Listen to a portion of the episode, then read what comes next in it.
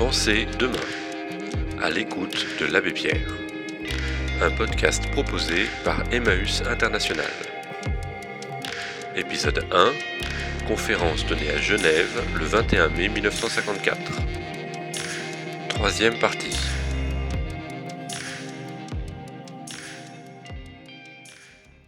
Et nous avons continué. Et nous avons continué. Cette bataille n'était pas la bataille des 100 logis de France. Ça dépassait de beaucoup cela. C'était la bataille, comme je l'ai dit un jour, de tous les pauvres types qui n'ont pas de voix pour se faire entendre. Nous étions, nous devenions petit à petit la voix de tous les hommes sans voix. Nous crions la protestation contre l'absurde et contre l'hypocrisie d'un monde dont moi, comme les autres, nous sommes tous d'une certaine manière les privilégiés et dans lequel nous restons indifférents à la détresse des plus malheureux. Et nous poursuivions notre combat. Et petit à petit, on gagnait les batailles. D'abord, ce fut une circulaire du ministre disant de ne pas nous empêcher de terminer, disant que, compte tenu de la personnalité du monsieur Kike, etc., des promesses qu'il avait faites de réaliser la viabilité après coup, il fallait nous laisser finir. Mais ajouter la circulaire, si vous appreniez que quelque chose de semblable devait commencer ailleurs, il faudrait tout de suite nous avertir.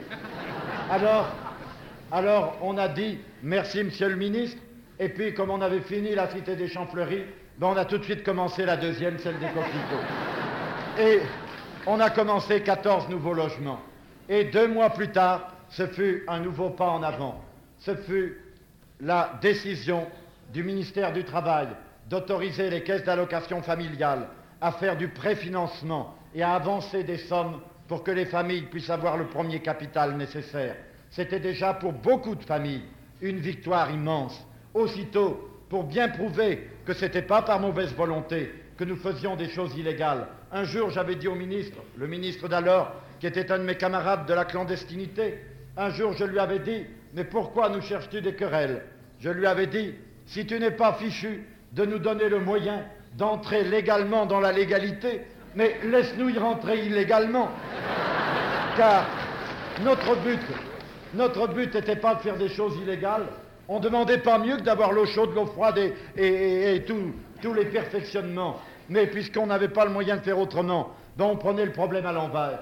On commençait d'abord par loger les gens, puis après on faisait la route, puis après on faisait l'adduction d'eau, puis ensuite l'électricité. Puis je lui disais, rassure-toi, quand on aura fini de satisfaire à toutes les exigences, eh bien, on ira te demander le permis de construire pour essayer d'obtenir la prime à la construction. Et on allait ainsi au plus pressé.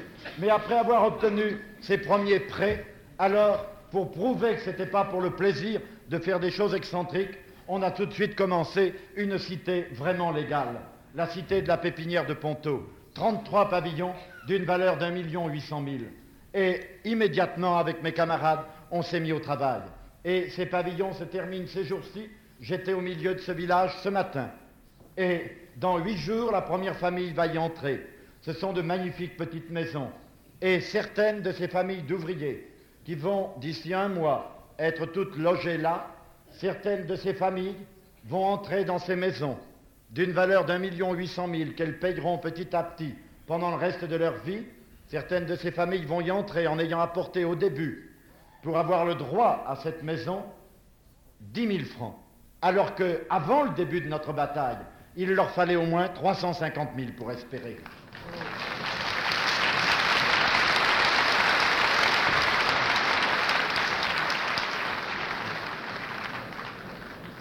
Et après cette première cité, on en a commencé une autre de 80 logements, de 72 ailleurs. Mais plus on en faisait, plus la misère venait vers nous. Et on n'y arrivait plus. C'est alors qu'on a créé le camp de Pomponne dont je vous parlais tout à l'heure. Et qu'on a commencé à mettre partout, sous des tentes, sous des roulottes, de toute manière, tous les gens qui affluaient. Et avec qui faisions-nous tous ces travaux? Avec les hommes malheureux qui étaient venus chez moi. Au début, nous étions deux, trois, quatre, cinq. Et à partir du moment où je n'étais plus député, à partir de ce moment, je travaillais avec eux. J'étais tout le temps là. On me voyait, on parlait de nos maisons. Alors, de tous côtés, les gens qui ont le cœur sensible et la charité facile, quand ils rencontraient un malheureux, faisaient un acte héroïque de charité. Ils se fendaient d'un ticket d'autobus et de métro et il disait au type, mon pauvre ami, allez donc trouver l'abbé Pierre, il vous tirera d'affaire. Et c'est ainsi qu'au bout de quelques mois, nous étions 18 hommes. Un jour, un, un bon révérend père, qui est un bon ami, m'envoya comme cela un jeune homme avec une lettre de quatre pages pour me le présenter. Dans la première page, il me présentait le garçon, et dans les trois autres pages, il me disait son admiration. Alors, ça tombait très mal, car c'était un jour où on n'avait rien à manger. Alors, j'ai accueilli le garçon, on a partagé le pain et le fromage qu'on avait, mais, fou furieux, j'ai pris ma plume et j'ai dardard répondu au révérend père en lui disant que mes camarades et moi, on était très sensibles qu'il ait pensé à nous pour nous confier ce malheureux, mais j'ajoutais qu'on était également très sensibles à l'admiration qu'il nous témoignait, seulement qu'il fallait qu'on lui avoue humblement que malgré nos efforts multiples, on n'avait pas encore réussi à cuisiner l'admiration et que la prochaine fois, on lui demandait de nous envoyer des denrées plus comestibles. Et on était comme cela arrivé à être 18, 20. Le mois de décembre arriva. On bâtissait, on aidait les malheureux, mais on n'avait plus de quoi manger. On avait vendu tout ce que je pouvais avoir et on était au bout du rouleau. Et en décembre, le jour arriva où il fallut dire il faut vous en aller, on ne peut plus. C'était pas possible d'interrompre les constructions, de désespérer les familles et d'abandonner les camarades. Alors, c'est alors que j'ai été mendié dans les rues. Le soir, à la fin de la journée, j'allais dans les rues à Paris et je rapportais 2000 francs. On achetait de quoi souper et on repartait au travail. Mais voilà que le 30 décembre, le 29 décembre, c'était la dernière fois où j'avais fait ça. Le lendemain, un homme est venu chez moi. C'était un des derniers arrivés. Et il me dit, Père, on a su comment vous avez fait hier pour qu'on mange. C'est pas loyal de ne pas nous avoir avertis. Et il me dit, on ne peut pas vous laisser faire ça pour nous. Et dit-il, j'ai une idée, si vous le permettez, eh bien, je referai ce que j'avais appris à faire quand j'étais le plus malheureux avant de connaître Emmaüs. Je ne le ferai plus pour moi, mais pour les copains. Si vous le permettez, eh bien, j'irai fouiller les poubelles. Et je lui dis que je ne voyais pas trop à quoi ça nous servirait. Ah, je vous assure que jamais je me suis vu regarder avec des yeux aussi de commisération. Comme si vraiment j'étais le dernier des derniers qui ne savait pas où était la fortune. Le brave homme me dit, mais vous ne savez pas de quoi vous parlez. Laissez-moi faire et vous verrez. Et je lui dis, ben écoute, vraiment, il autant utiliser chacun dans ses compétences. Si tu sais faire ça, fais-le. Moi, on ne m'a pas appris au séminaire.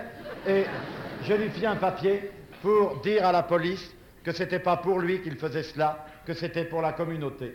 Et le 31 décembre, il y a deux ans et demi, le 31 décembre, pour la première fois, un homme a passé la porte de chez nous avec un sac sur le dos et un crochet à la main, pour venir au secours de ses frères et pour relever l'abbé qui avait commencé à mendier pour eux.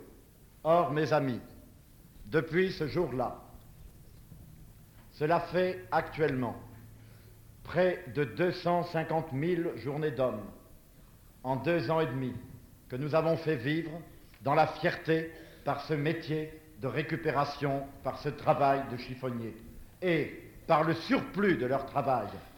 Cela fait à l'heure actuelle un peu plus de 200 familles que nous avons réussi à loger. Nous avons à l'heure actuelle, pour cette année, grâce aux dons qui ont afflué depuis février, un programme de 1500 logements que nous avons mis en route et que nous voulons avoir terminé avant le 1er janvier prochain.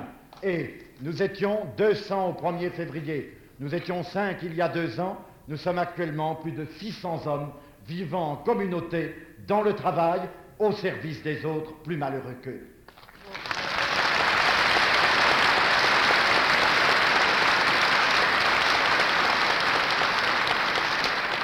Mais les grands froids étaient venus cet hiver. Nous étions là 200 hommes à travailler, à lutter pour sauver les autres, mais nous étions débordés, nous n'en pouvions plus.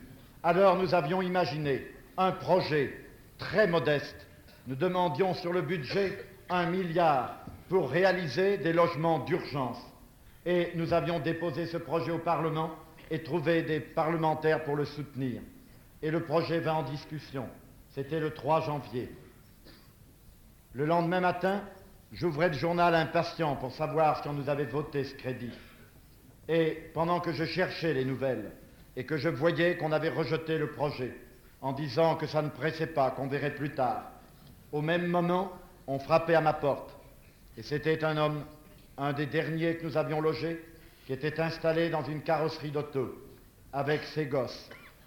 Cet homme, bouleversé, pleurait, et il me disait, Père, le petit est mort cette nuit.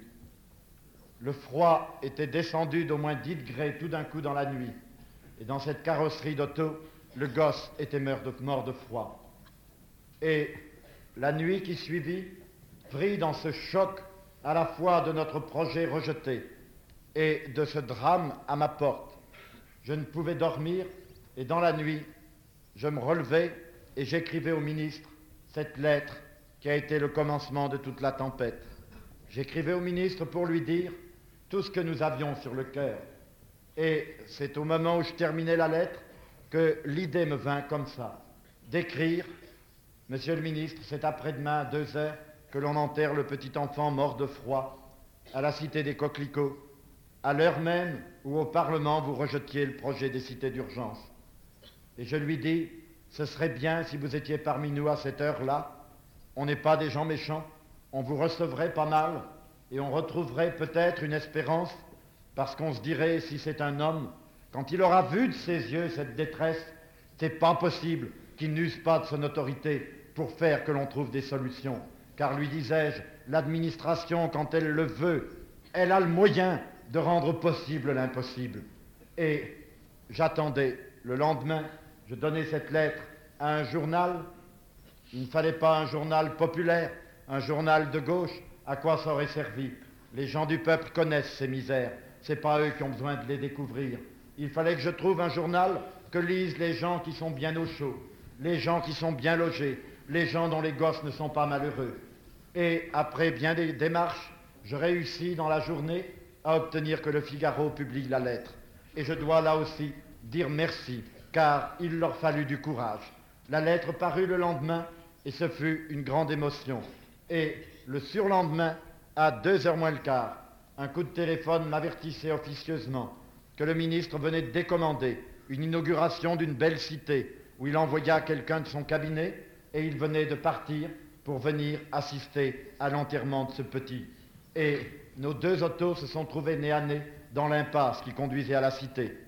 Je descendais très ému pleurer, et je dis seulement c'est ici. Il vint, et on vit ce spectacle, sans doute unique au monde dans les temps modernes. On vit ce spectacle d'un homme, dans sa fonction officielle, sa voiture à cocarde qui suivait derrière.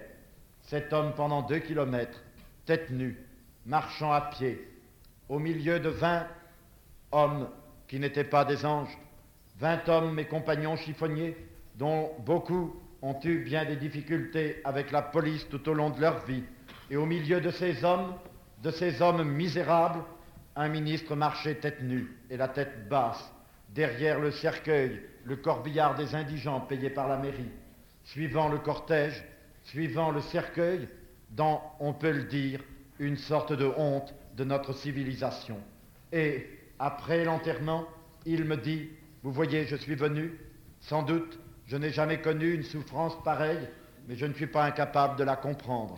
Et il me dit, il faut que je revienne pour visiter tout cela avec vous. Et quelques jours plus tard, je lui faisais parcourir toutes nos cités. Et c'est alors qu'il dit, je ferai ce qu'il faut, nous aurons des cités d'urgence. Puis les froids vinrent. Dans la nuit, quand je rentrais le soir avec nos camions de chiffonniers, je voyais sur les trottoirs, à mesure que le froid était plus cruel, les gens qui sortaient de dessous les ponts, les gens qui sortaient des caves, des taudis et qui venaient se chauffer devant les bouches de chaleur des grands magasins, devant les bouches de chaleur du métro. Une nuit, je trouvais plus de 30 personnes sur la place du Châtelet, en plein centre de Paris, sur la bouche de chaleur du métro. J'en trouvais qui étaient recroquevillés sous des chiffons, sous des vieux sacs. On se demandait si c'était un tas d'ordures, si c'était des hommes, en pleine nuit dans le froid. Une nuit on avait passé sans rien voir. Quand quelqu'un me dit mais vous n'avez pas vu, on dirait une canne blanche. On revint en arrière. Et effectivement, il y avait deux vieillards aveugles qui étaient étendus le long du mur sur le trottoir. Sans leur canne, on ne les aurait pas vus. Peut-être ils étaient morts le lendemain matin. Alors on planta une tente sur un terrain. J'avais vu un terrain vague. J'avais obtenu l'autorisation du propriétaire en plein centre, à 100 mètres du Panthéon. J'allais trouver, c'était pendant la messe le matin, que l'idée m'était venue tout d'un coup. En sortant de la chapelle, je dis à mes amis, j'ai une idée formidable.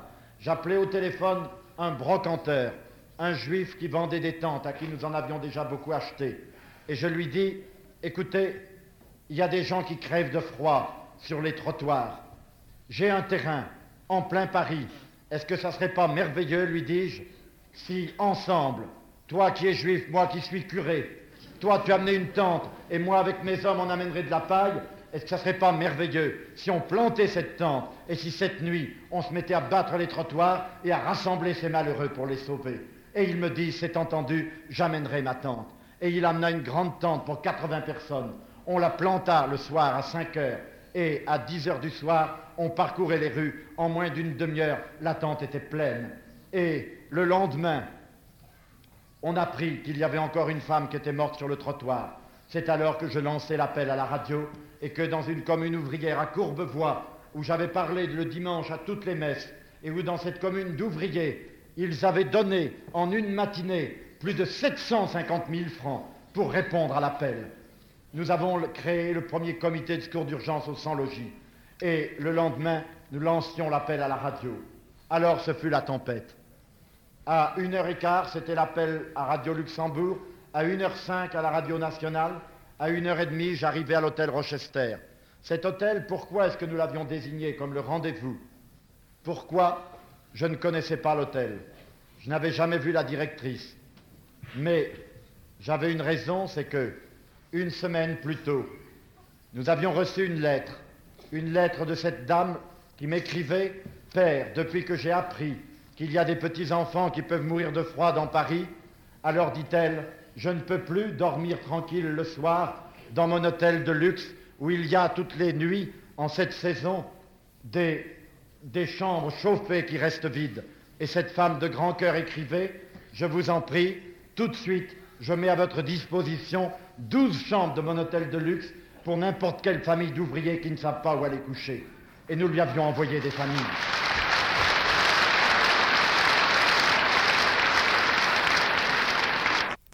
Demi-heure après l'appel, le samedi, c'est-à-dire le cinquième jour, la banque que nous avions en vitesse ouvert un compte me faisait savoir qu'en cinq jours, il était entré 150 millions dans ce compte. Cinq jours. Et on voyait des gosses qui arrivaient, qui vidaient leurs tirelires. Je vis des gens qui enlevaient leurs bagues et leurs bijoux et qui venaient nous les donner. Deux fois, deux fois c'est arrivé. Je vis des hommes qui attendaient l'un d'entre eux pendant plus d'une heure parce qu'ils voulaient me remettre en main propre ce qu'ils apportaient.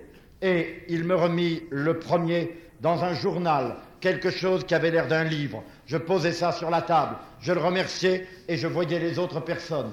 Et quand le soir fut venu, j'ouvrais ce paquet anonyme. Et dans ce journal, il y avait un million en billets de dix mille francs.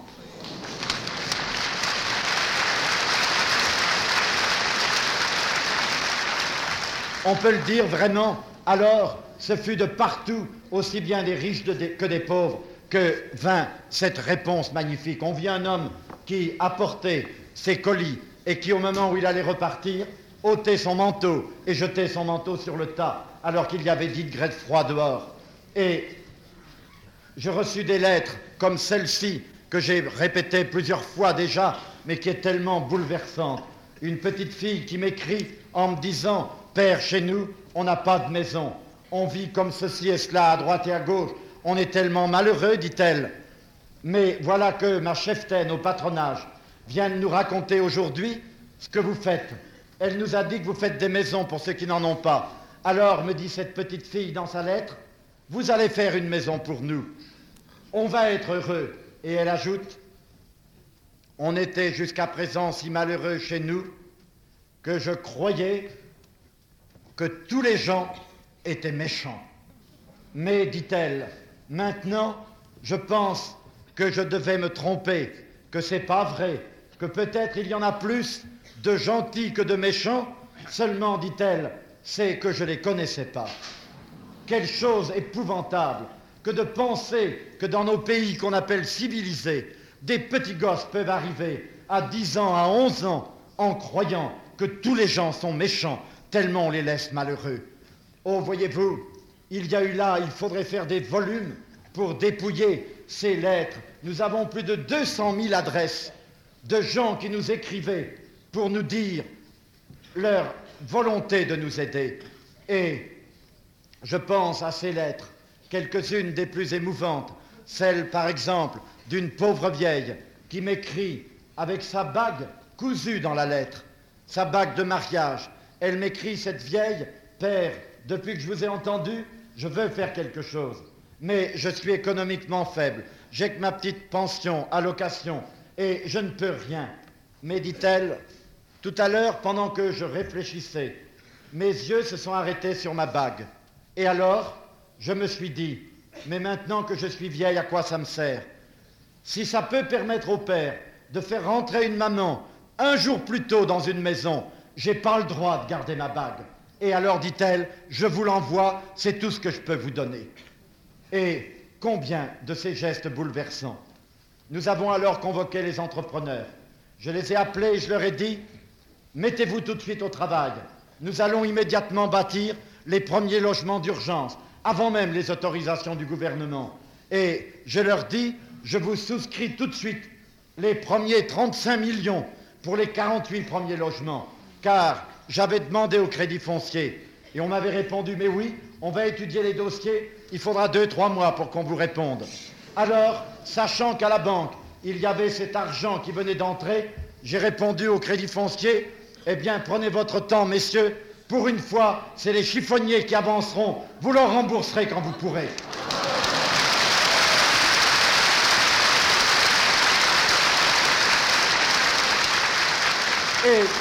Nous avons mis les logements en construction. C'est le 8 février que nous les avons commencés. Et 70 jours plus tard, les 48 logements étaient terminés et 48 familles étaient sauvées. Et nous en avons actuellement 220 autres qui sont en route, plus l'ensemble du programme de 1500 que nous ferons avant le 1er janvier. Et de partout à travers la France, les choses se réalisent. Le gouvernement s'était rassemblé précipitamment et dans une réunion de Conseil des ministres, avait, sous la pression populaire, décidé que ce qu'il déclarait inutile un mois plus tôt, s'était devenu très pressé et qu'il allait en faire lui-même 12 000 de ces logements tout de suite dans l'année en cours. Comment cela se faisait-il? Qu'est-ce qui s'était passé? Que le Parlement, que le gouvernement, en un mois, décide urgent ce qu'un mois plus tôt il disait inutile. Ce qui s'était passé, c'est tout simplement que la nation tout entière s'était rassemblée était uni pour crier sa volonté et pour crier l'exigence du bon sens. Et alors, c'était les chefs qui obéissaient au peuple. Et c'est ça la démocratie.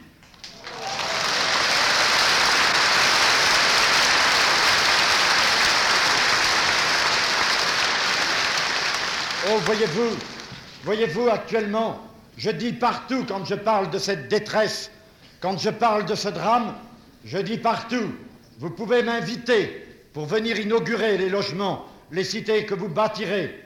Si l'on m'invite dans deux villes le même jour, et s'il y a une ville qui est d'une opinion et l'autre d'une autre, je ne regarderai pas pour dire où j'irai, de quelle opinion sont les conseils municipaux. Je regarderai où on a bâti le plus de logements pour les plus pauvres gens, et c'est là que j'irai, que ces gens soient de droite ou qu'ils soient de gauche. Parce que d'abord, c'est là le premier devoir.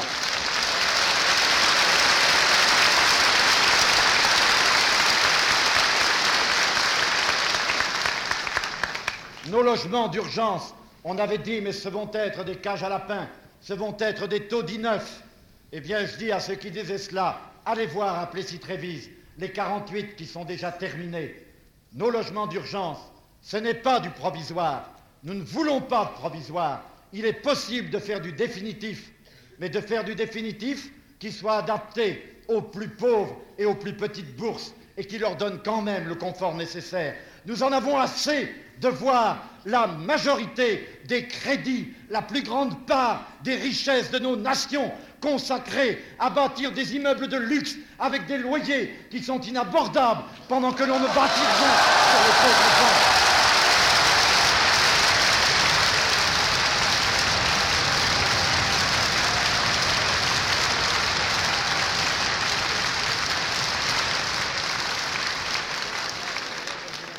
Oui, voyez-vous, nos logements d'urgence, c'est le logement, c'est un logement qui comporte en dur, en briques ou en parpaing, une grande salle, deux petites chambres, une cuisine, un cabinet, une douche et un petit jardin.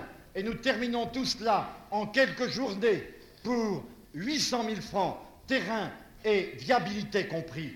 Nous réussissons à le faire et nous en avons déjà bâti et nous continuerons. Ce sont des logements qui ne sont pas grands, mais ce sont, comprenons-le, ce sont les logements parfaits pour deux catégories de familles. Ce sont les logements parfaits comme logement en location à 3 000 francs environ de loyer par mois. Ce sont les logements parfaits, premièrement, pour les jeunes ménages pendant les quatre ou cinq premières années de leur mariage. Parce que tant que les gosses sont petits, tout ce que demandent ces jeunes ménages, c'est d'avoir un coin où il y ait le minimum de confort nécessaire et où ils ne se ruinent pas pour des sommes folles, que cela leur permette d'économiser, d'installer leur ménage. Et pendant les quatre ou cinq ans où les gosses sont encore petits, dans un petit espace, c'est suffisant. Ça leur permet de prévoir l'avenir, d'économiser et de s'orienter vers des logements définitifs de plus grande dimension. C'est véritablement le logement idéal, je dis, pour le bon départ. Et également, c'est le logement idéal pour la bonne arrivée, pour les ménages de vieux, nos vieux ménages dont les gosses sont installés et qui restent dans des logements trop grands uniquement parce qu'ils ont peur de se mettre dans l'aventure, de partir à la recherche d'un autre logis. Et si on leur offrait en proche banlieue, avec le petit jardin, un logement souvent plus confortable que celui où ils restent, et pour un loyer minime, mais ils seraient au paradis, ces bons vieux. C'est le logement du bon départ et de la bonne arrivée.